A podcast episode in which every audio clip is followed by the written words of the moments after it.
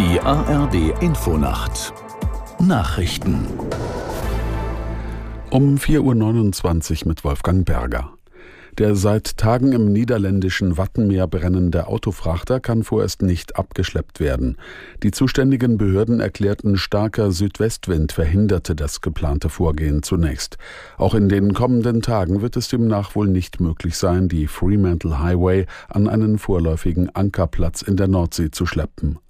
Das Frachtschiff mit knapp 3800 Neuwagen an, an Bord war auf dem Weg von Bremerhaven nach Singapur, als in der Nacht zum Mittwoch vor der niederländischen Wattenmeerinsel Ameland Flammen aufloderten.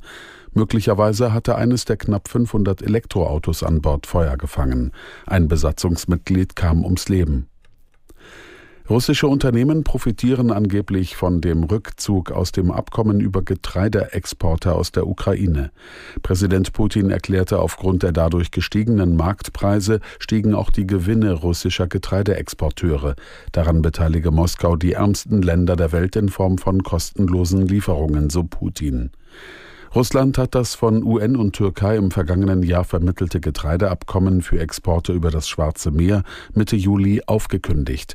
Mehrfach wurden seither ukrainische Hafenanlagen beschossen.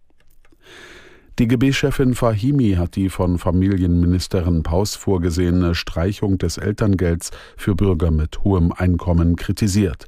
Fahimi sprach in der Bild am Sonntag wörtlich von Unsinn.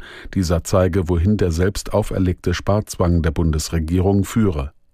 Das Elterngeld sei ein sehr erfolgreiches Instrument zur Gleichstellung von Müttern und Vätern.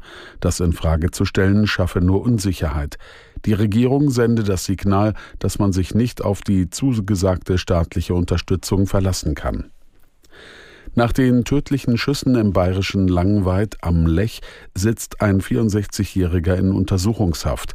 Als Sportschütze hatte der Beschuldigte seine Waffen offenbar legal besessen. Aus München Henning Pfeiffer.